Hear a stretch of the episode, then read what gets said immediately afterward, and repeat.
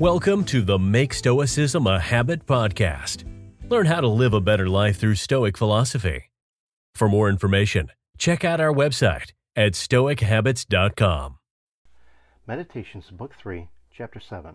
Never regard as a benefit to yourself anything that will force you at some point to break your faith, to leave integrity behind, to hate, suspect, or curse another, to dissemble or covet anything that secrecy and wall drapes.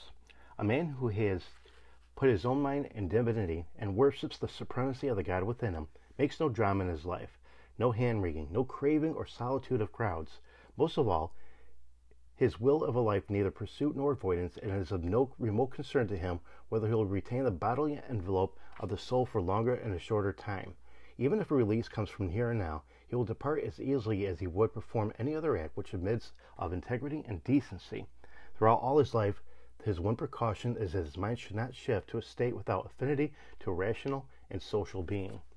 When you look at this passage by Marcus Aurelius, the definition of integrity comes to mind.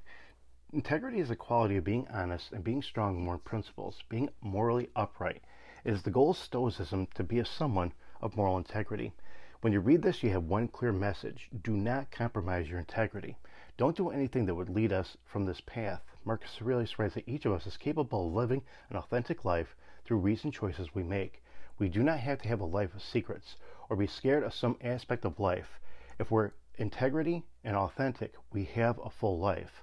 Living a happy life is everyone's goal, but why doesn't everyone feel good about themselves? Yet so many of us have a life of doubt, self doubt, feeling undeserving or incapable, or wishing we're walking another path. However, living a happy life, being a happy person, is a matter of how you perceive yourself and your place in the world. You can perceive the God within you and your rational faculty of choice by taking action, being honest about yourself, your patterns of thinking, and being open about your capacity to change. Self knowledge is the key to having a living a happy life, and this means living the truth, not other people's truth, or what society tells you what you need to do.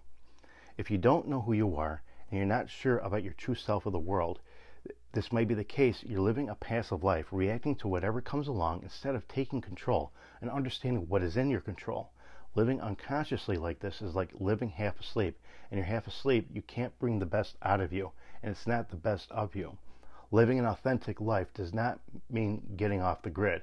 It does mean a daily practice of being honest about what you're feeling and why, and reminding yourself that you are in control of how you feel, how you behave, and how you act.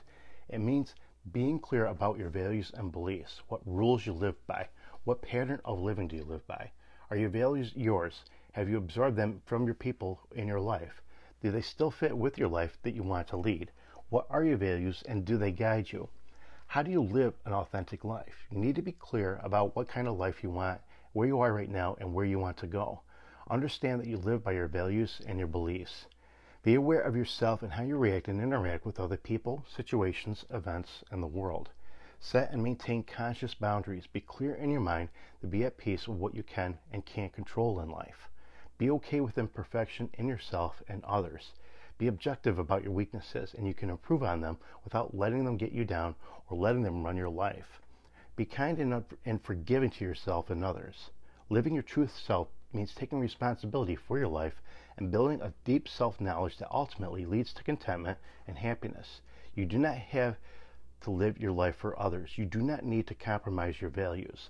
Living a life of integrity means a life of freedom, authenticity, and openness.